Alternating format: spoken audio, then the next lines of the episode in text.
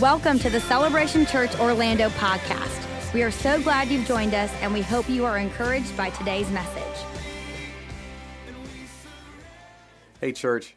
I hope that you all are doing well with your family and your friends. We want to thank you so much for joining us for our church at home experience. If there's anything that we can do for you as a church, please don't hesitate to let us know. Know that we're praying for you, we're encouraged by you, we want to encourage you, and we're walking with you through every step that you may be taking. My wife and I, Megan, we're so grateful to, to be the lead pastors here at Celebration Orlando. And our hope and prayer, along with our team, is that you can continue to engage with us. If you're watching this from um, online, maybe it's your first time with us, maybe you've been around for a while, just let us know that you're, you're checking it out. Maybe you can post a picture of it, tag us in it. We just want to be able to engage with our online community. And thank you guys so much for being with us. As we mentioned earlier from Pastor Justin, we're so excited to be continuing in our, our second week of our series, I Am.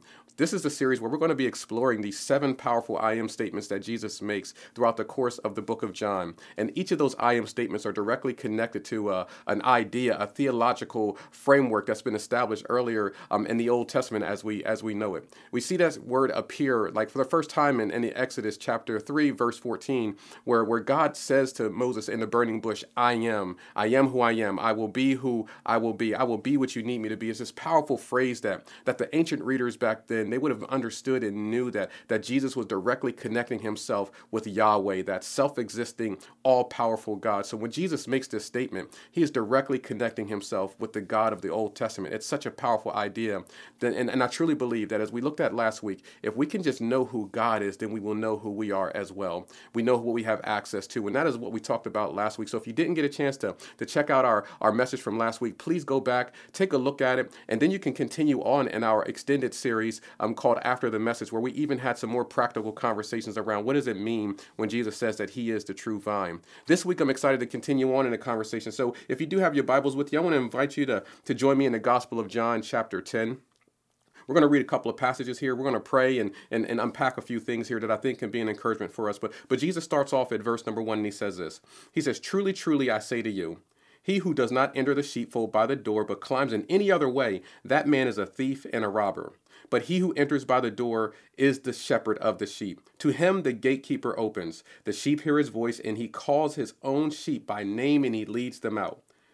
When he has brought them out, all that is his own, he goes before them, and the sheep follow him, for they know his voice. A stranger they will not follow, but they will flee for him, for they do not know the voice of strangers. This figure of speech Jesus used with them, but they did not understand what he was saying to them. So Jesus says again, Truly, truly, I say to you, I am the door of the sheep. I'm going to pause there. I want you guys to make sure that you tune in next week because we're going to be unpacking what does it mean when Jesus says that he is the door of the sheep. We'll, we'll, we'll check that out in just a moment. But let's go on. Verse number eight, he says this All who came before me are thieves and robbers, but the sheep did not listen to them. I am the door, and if anyone enters by me, he will be saved, and he will go in and out and find pasture. The thief only comes to steal, to kill, and destroy, but I come that they may have life and have it abundantly. Verse number 11. This is our crescendo for our thought today. I am the good shepherd. The shepherd lays down his life for the sheep.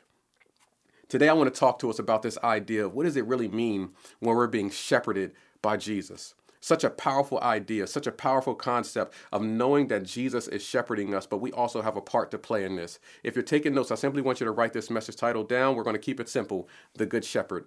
Let's pray. Lord, we thank you so much for your word.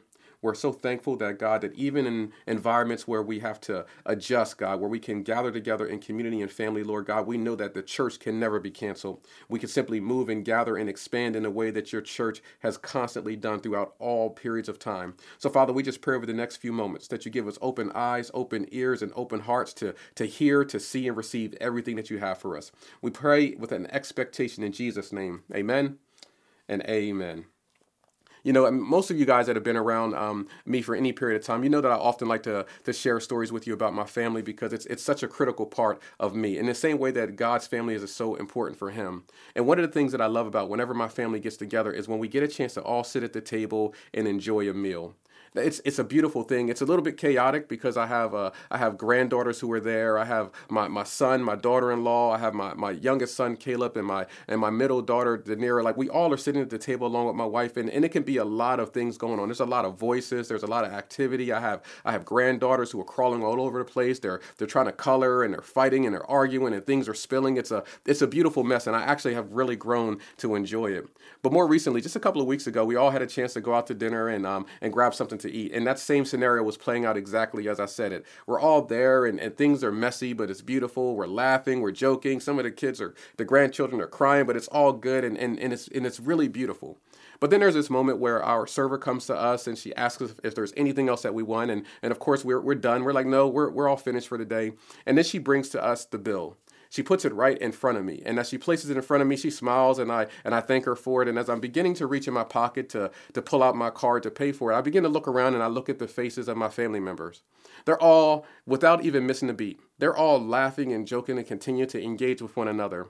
And then i had like this cynical chuckle in the back of my mind. I said man it must feel good when when you don't have to worry about paying the bill as soon as I said those words, there was like this pause that was put into my spirit because what I felt like God said to me is, This is what it looks like when children know that their father's got it all covered.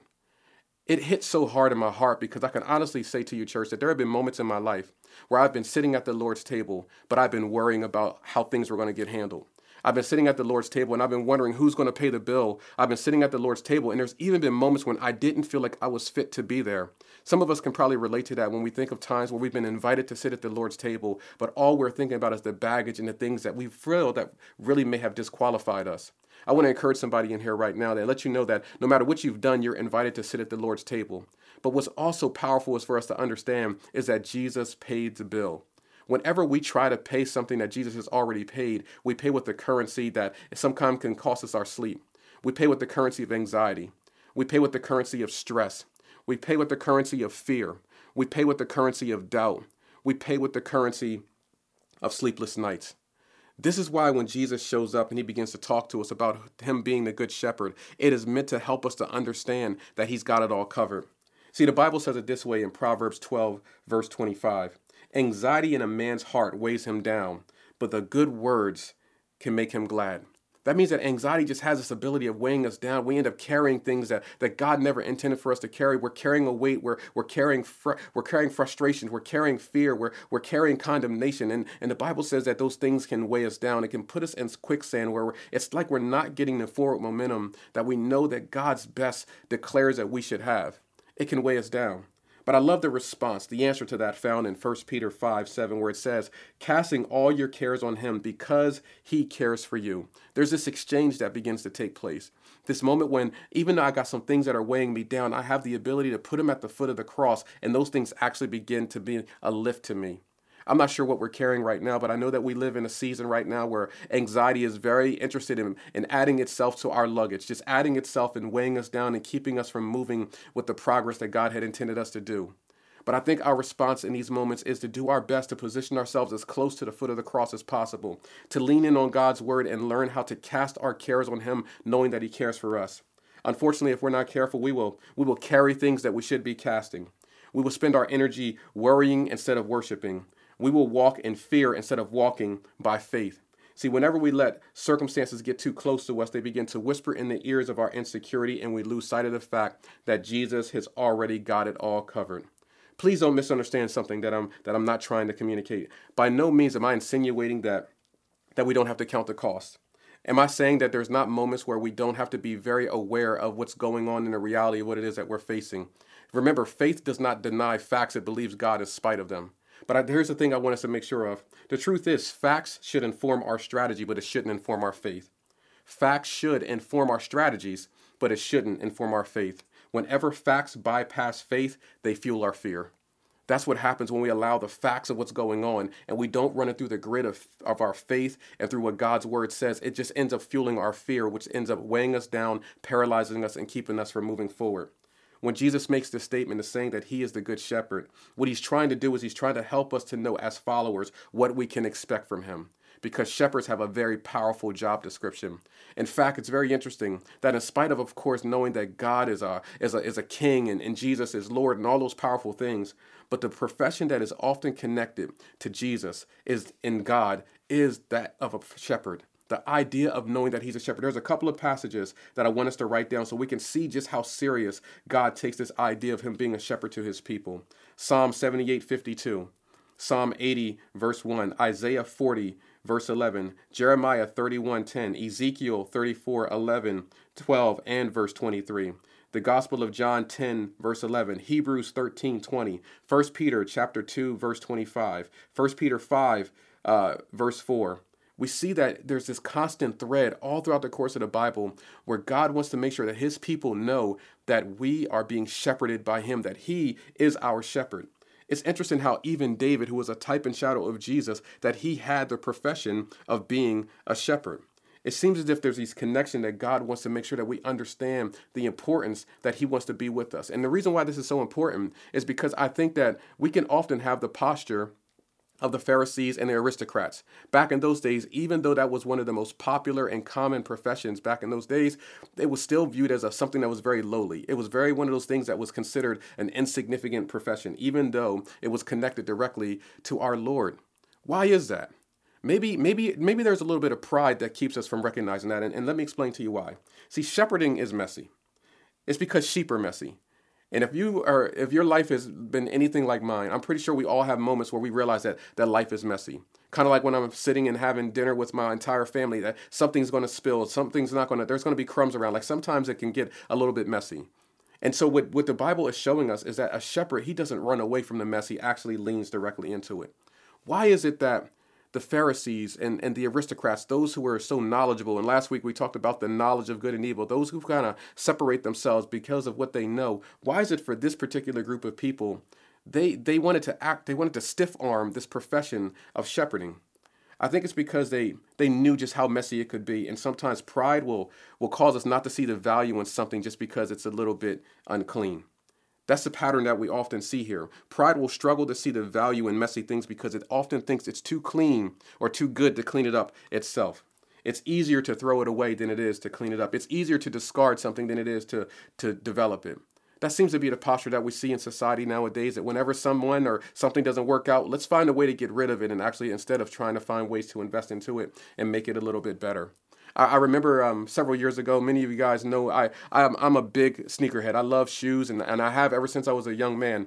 And and I remember just collecting Jordans had a whole had a whole closet full of them and and you know the new jordans will come out and you kind of put the other ones in the box but before we knew about resale values and and and and the og virgins coming back out again you would just have them and you would eventually get rid of them and I remember in the in the early '90s, I had a pair, and and it got to a point where I wasn't going to wear them anymore. So I kind of just put them inside of my closet, and they became my everyday shoes. I just wore them um, when I was even cutting the grass, and and things that you would never think that you would do um, with shoes that have that significant value to them.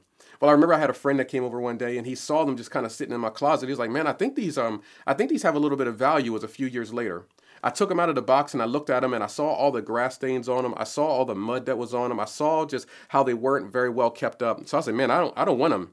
He said, "Are you sure?" I was like, "Yeah, man, you can take them. You can you can completely have them." My friend then took those shoes and he took them home and he put the painstaking work in of cleaning them up really, really just getting a toothbrush out and just scrubbing them. Some of y'all know what I'm talking about. Just scrubbing every little thread, really helping it to to re to to re-bring to the surface its value and its significance. A few months later, he was able to resell those shoes for like more than quadruple um, the initial cost. I mean, a significant amount. In fact, he still actually owes me a portion of that money because, as far as I'm concerned, I still I still gifted it to him. But it was a valuable lesson that I learned that when something got messy, I didn't see the value in it anymore, so I was quick to discard it. But meanwhile, we I had a friend who was willing to recognize that even though it may be a little bit messy, he still saw the value in it. He still saw the significance in it, and then he took it upon himself to do what was necessary in order to clean it up and to bring the value back up to the surface. Isn't it good to know that we have a God that in spite of the messiness that's in our life, that in spite of the mistakes that we may make, he doesn't view it as, man, there's just way too much work for me to put in on this. I'm just going to discard and throw it away. We're in some messy situations, but I love that we have a Lord, a shepherd, who is willing to step into our situations and say, no matter how messy this is, I'm willing to get on my hands and my feet and do my part to help clean this up. Jesus models this for us when he washes his disciples' feet when he's sitting at the Last Supper. He's showing us that no matter how far in life, no matter what my value, no matter what my esteem is, that I am a shepherd who is willing to get on my hands and my knees and to do everything I need to do to walk alongside my sheep and to make sure that they are clean. That is a powerful thought to know that when the Lord says that He's our shepherd, He's not running away from your mess. He's not running away from the messiness that we find ourselves in. He is leaning into it and doing everything that we will allow Him to do to help us to experience the cleanliness that God truly wants us to have. You see, one of the primary things that the, a shepherd does is that a shepherd's job description essentially comes down to, to guide, to provide, and to protect. That is the that is the job description of a shepherd. That is what they do. And I love how the psalmist David tells us in Psalm 23 how we can see this looked in our day to day lives. I want to read this to us. Starting at verse number one, it says this The Lord is my shepherd, I shall not want. He makes me lie down in green pastures. He leads me beside still waters. He restores my soul. He leads me in paths of righteousness for his name's sake. And even though I walk through the valley of the shadow of death, I will fear no evil, for you are with me. Your rod and your staff, they comfort me. Verse number five you prepare a table for me in the presence of my enemies. You anoint my head with oil. My cup overflows. Surely goodness and mercy shall follow me all the days of my life, and I shall dwell in the house of the Lord forever and ever. This is this is such a powerful thought to know that that God loves us so much that he's with us through every season and I love the passage where it says that he restores our souls kind of like how my friend restored the soles of the shoes, but you guys get what I'm saying. He restores our souls. He sees our value. He understands those moments when we're depleted. He's gonna he's gonna do everything that we will allow him to do to allow us to to be refreshed in his presence. But the question with all of these things is that no matter how good of a shepherd Jesus may be to us, the only way that we can truly be the beneficiaries of it, the only way that we can really receive the blessings of everything that God extends to us is that we have to play our part. And quite honestly, to play our part, that means that we have to be the sheep. That means that we have a part to play in all this as well. Because no matter what God extends to us, if we don't receive it, we will never truly get the benefit of what those things are. In order for us truly to experience the blessing that comes from the shepherd, we have to be the sheep. And here's the job description of a sheep. I want us to remember this. Just simply write this down. I think it's going to be the most powerful thing that you will hear all year long. Follow. Just follow. That is the that is the that is the the request that God extends to us. Can you follow me? Can you can you just can you lay aside all these can you follow me? Can we listen to what God's word says about us instead of allowing other things to dilute the way that we see ourselves? Can we allow ourselves to follow him? The, the, the text goes on to say it tells us how the we don't follow a stranger's voice because we don't recognize it. In fact, we should flee from it. This is why I believe that, that the enemy loves to keep us away from environments that allow us to understand what God's voice says about us so that we can find ourselves going astray, listening to a voice that does not reinforce what God's calling and purpose is for our lives. We have to follow. That word follow, Shema, it simply means to, to obey, to surrender, to listen, to, to be obedient to what God's word says about us. That is what God is requesting for us to do. If we really are going to allow Him to be the shepherd of our lives, it requires us to follow. There's three overarching statements, declarations, I, I would even say, that we have to make as sheep daily. This is not a one time thing, but every day we have to make this decision. And I want us to write these down. Here's the first one I will not want. It's so simple. The text says, The Lord is my shepherd, I will not want. But really think about what that means. I will not want means that we recognize that, that God is our provider. I will not want recognizes that He is our true vine. I will not want recognizes that he is our source. See, the Bible says it this way it says that the shepherd knows the condition of his flock.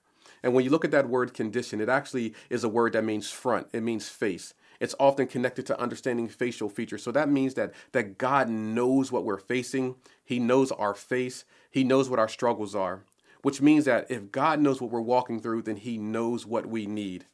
Notice I didn't use the word want. See, God is not so much focused on what we want, he delivers what we need. Unfortunately, we have this desires of our heart that sometimes are straying us away from the things that God truly wants us to have because we're so fixated on the things that we want. But God knows exactly what we need. See, the thing is that that a lot of times we we want things that we really don't need. And, and as a father of a now 16 year old, I find myself having these conversations with my son when he comes home to me and he says, Dad, I, I really need this. I'm like, son, do you really need this or is that just something that you want? Do you do you really need do you really need those new Jordans or is that something that you want? Now I really need those Jordans. He doesn't because he he can't pay for them, but I can. But but you understand the point. There's times where I think that we can often come to God and we're asking Him and saying, God, I really really need this, and He's like, No, you want that. But if I give you that thing that you want, that's actually going to pull you away from me. So so maybe this is not the best season for you to have that. See, our job is to simply embrace what God is presenting to us and accept it and know that He's not holding anything back from us that God is going to give us exactly what we need. It's, I, I love it how the Bible tells us that our God has the ability to supply all of our needs, all of our needs. When we needed salvation, God provided it for us. When we needed when we needed healing, God provided it for us. When we needed a miracle, God provides it for us. When we needed our breakthrough, God provided for us. When we needed community, God provides it for us. When we needed to be able to say on earth as it is in heaven, He He provides it for us. God has this ability of providing what we need. But we have to understand that sometimes we have to submit what we want. Even Jesus walked through this when he was in the Garden of Gethsemane, where he had this moment. And if I can paraphrase it, Lord, I don't want to die. There's, there's got to be another way for us to fulfill this idea of salvation. I don't want this. But nevertheless, not my will. Nevertheless, not my wants. Nevertheless, not what I am looking to get out of this, but your will be done. It's that beautiful exchange when we can get to a place in our walk with God where we can surrender what we want and to receive what we really need. That is a place of healing and freedom. And that's a declaration that I believe that God wants us to make over our lives every day. I don't want anything that God doesn't want me to have. I don't want anything that's going to take me away from my relationship with God. I don't want anything that's going to take me out of covenant in the places that God has called me to be. Here's a second statement that I believe that we can see our responsibility is as sheep. I will not fear. That is a statement. But here's the thing about that statement. Did you know that fear is a choice? A lot of times we have things that are presented to us and we have a moment to respond to it, but the Bible says that I will not fear. See, scripture tells us that love casts out fear. And when we receive the love of God, it allows us to walk in a place of boldness, even when we're facing circumstances that we, we don't even have all the answers for. It says that even though we walk through the valley of the shadow of death, we will not fear because the shepherd is with us. That's the context to it all. Maybe in our own strength, we have a reason to be afraid. Maybe in our own strength that when we look at the news and we see the, the pandemic, when we look at the reality of the world that we live in, whether it be divisiveness, all the all the corruption that we see, in its own, maybe those are enough things that could fuel our fear. But the Bible says that He is with us. The reason why we don't have fear is because we have a shepherd that is in the valley with us. See, I truly believe that there's victory in the valley when you know that you have a shepherd that's with you all throughout the course of the Bible, I see these moments where people engage in these battles and these moments of that should be filled with fear. But when the shepherd is with them, there's victory there. You see, it makes me it makes me think about how the children of Israel they fought against the Amalekites and they were in they were in a valley, but there was a shepherd there, and that shepherd being Moses, as long as his hands were lifted up, as long as he had his hands lifted up, the Bible says that they were able to be victorious over their adversaries. See, you may be in a valley, but if you have a shepherd that is in the valley with you, I promise you, you can be victorious of it. It reminds me of David when he fights Goliath in 1 Samuel chapter 17. The Bible says that battle takes place in the valley. But the truth of the matter is that we had a shepherd in the valley as well, and he was able to use what was in his hands to be victorious over a giant that was standing right in front of him. Maybe you're in the valley right now, but there's a shepherd in the valley with you, and maybe God will take what's in your hand to put the enemy under your feet because you have so much power and dominion when the shepherd is in the valley with you. Maybe you feel like you're in a valley, but you are not alone. You have your shepherd that is with you. I think about the valley of dry bones, something that should be filled with death and decay. But when the God of God, when the Lord of Lords shows up and he says, Can these bones live? Listen to me, church. Sometimes God's going to pose a question. We may be seeing residue of brokenness all around us, but God will say, But do you think they can live? Are you speaking from the place of knowing that my shepherd is with me? So I can say, Get up and walk. I can look at some things that are decaying and recognize the goodness of God in it, or am I only going to react to the things that I think fear is trying to fuel in my life? I think we have an option that's in front of us and we have a choice to make. Am I going to respond with fear or I'm going to respond with faith because I know that my shepherd is with me. God is with you in your valley. And here's here's the third thing. It says that not only will we will we not fear, not only will we be people who will not want, we don't want anything that God doesn't want for us, but lastly, I think it's this I will dwell in the house of the Lord. I'm, I'm going to stay where God planted me we talked about this at great length last week, and so I want to encourage you that if you didn't check it out, to go back and, and recognize what we were talking about in the sense of Jesus being our true vine. But but I do want to make sure that we that we lean in on this, that I will stay planted in the place that God has called me to be. I will stay planted in my marriage. I will stay planted in my home. I will stay planted in my family. I will stay planted in my church. Because if I'm ever going to truly produce the fruit that God has placed on the inside of me, it's going to require me to stay planted. God has called us all to be fruitful and to multiply. But in order for us to do that, we have to stay faithful to the places that He's called us to be. So here's my question for His church as we prepare to wrap up God is, He's saying that He's our shepherd. Jesus is saying that He's our shepherd. But here's the question Am I being an effective sheep? Am I following? Am I am I truly am I truly getting behind him and allowing his voice to be the thing that leads me or am I allowing some other components to come in? Because the Bible says it this way. It says that surely goodness and mercy shall follow me all the days of my life. I wish I had some time to unpack this thing. And if I wasn't sitting here, I would stand up and begin to preach this thing. Because what I want you to walk away with for today is I want you to see this that as long as I'm following God, good things will follow me that as long as I'm following God, hope is going to follow me. As long as I'm following God, peace is going to follow me. As long as I'm following God, grace is going to follow me. As long as I'm following God, strength is going to follow me. As long as I'm following God, healing is going to follow me. That means that as long as I'm following God, no matter where it may lead me, I will be victorious. That is the power of what it means when we say that the Lord is our shepherd. Are you following God? Because if God, if you're following God, I promise you, good things are going to be following you. I love you, church. And I know that we're in a season now where there's a lot of different voices that are fighting for our attention. There's a lot of things that are even looking to be our shepherd, news, social media, these, these things that are looking to be the things that shepherd us, that lead us, that guide us. But if we can lean in on God's word, we can we can run away from a stranger and begin to lean into the voice of God and recognize that He is the one that's supposed to be the one that that we yield ourselves to and that we follow. We may be in a season right now where we may not know what the next day may be. We don't know what the next news break may be. But the Lord is my shepherd. I shall not want. I shall not have any fear, and I will dwell in the places that God has called us to dwell. I love every single one of you. And maybe you're with us right now and you'll say, I have not made the Lord my shepherd. I have not surrendered my life to Jesus as of yet. I want to I want to include you in a simple prayer. You'll see a you'll see a little tag come up at the bottom of the screen that's going to instruct you on a number that you can text us so we can know that you're responding to this. But if that's you, I want you to receive Jesus in your heart right now, believing that He is your shepherd and that we're going to walk with you through every step of the way. Lord, we're so thankful. We're thankful for the opportunities that we have to gather as a family and as a community, and also those moments where we're able to surrender our lives to you, Father, recognizing, God, that, that, that Jesus laid his life down for us so that we can live for him. So, Lord, I pray. I pray alongside my brothers and sisters, everyone that is surrendering their life to Jesus, praying, God, that they will take those next steps, Father, so for they can become disciples, for them to be encouraged, for them to be strengthened in Jesus' name. Church, as I mentioned, we don't know what the next couple of weeks are going to be, but I'm so grateful that that we are able to engage in community right here at Church at Home. We love that we have the resources and the tools that are at our fingertips that allows us to be able to stay connected as a community.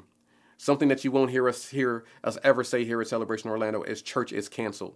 Church never gets canceled. We simply are able to gather and then be able to expand and go into different places. What I love about this is that's the exact same pattern that we see in Scripture. Whenever there was any attacks against the church, the people of God would simply come together, they would become strengthened, and we would see the church grow. Maybe maybe this is an attack from the enemy. What I'll tell you is this though. I believe that God's going to do something powerful as a result of it. So what we want to do is we want to continue to to continue to fuel and, and, and put everything we can to into the church at home experience. We want to actually even reach out to some of you that may even be interested in being some of our church at home hosts. If that's you and you feel like that's your next step, I would love for you to text this number 25101 and type the word groups in there, and we will get you some information on what you your next steps are in regards to being a host home. We're going to have a training here at our church on Wednesday to equip you with everything you need, where you're simply opening your home up and inviting people to come in and be a part of these watch parties because we truly believe that even if we can't gather all together corporately in one building, we still can gather as a community and continue to advance the gospel and the kingdom of God. We love you guys so much. We're praying for every single one of you. And if there's anything we can do for you, please don't hesitate to let us know. I can't wait to see you all again. God bless you. See you soon. Thank you for tuning in to today's podcast. For more information about Celebration Orlando or to get in touch with us, please visit celebrationorlando.org.